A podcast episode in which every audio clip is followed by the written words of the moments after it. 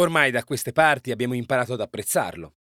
Le parole si possono recuperare, inventare e comporre sia seguendo un profondissimo rigore filologico, sia facendolo alla Carlona. Peraltro il Carlone in questione è Carlo Magno e avremo modo di riparlarne in futuro. Basta far passare un giusto lasso di tempo e tutta la scanzonata verve critica di una parola plasmata chimericamente, come viene, verrà scordata e il grigiore della normalizzazione distenderà su tutto il suo dominio sconfinato. O no? Io sono Giorgio Moretti e questa settimana raccontiamo crazie e crazie. Oggi, burocrazia. Anche la burocrazia è una crazia, un sistema di potere però la conosciamo sotto una luce un po' diversa, come apparato degli uffici e dei funzionari della pubblica amministrazione e procedimenti che impone.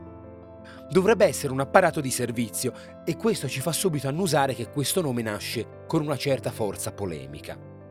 Se ci aggiungiamo il rilievo facile che crazia è greco ma bureau no, diventa chiaro che c'è qualcosa da spiegare sulla sua genesi.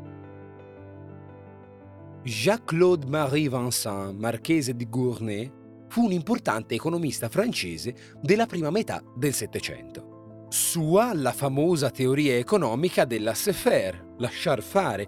In effetti fu un ispiratore per tutta la generazione successiva di economisti liberali francesi.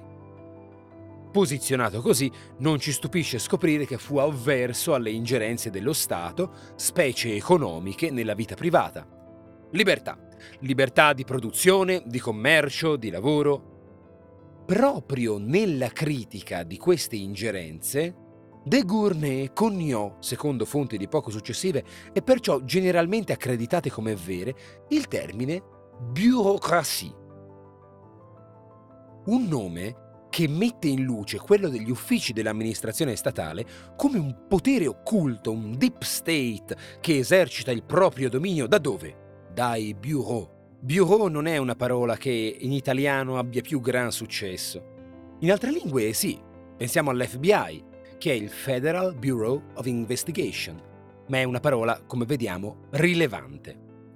È un groppo di sineddochi e metonimie perché arriva a indicare l'ufficio, ma propriamente indica la scrivania, e arriva a indicare la scrivania perché bureau in francese era il panno di lana grezza con cui la scrivania veniva ricoperta.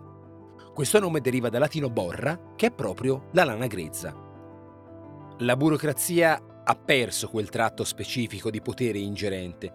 Ogni parola sappiamo è figlia del suo tempo, ma poi vive nei secoli.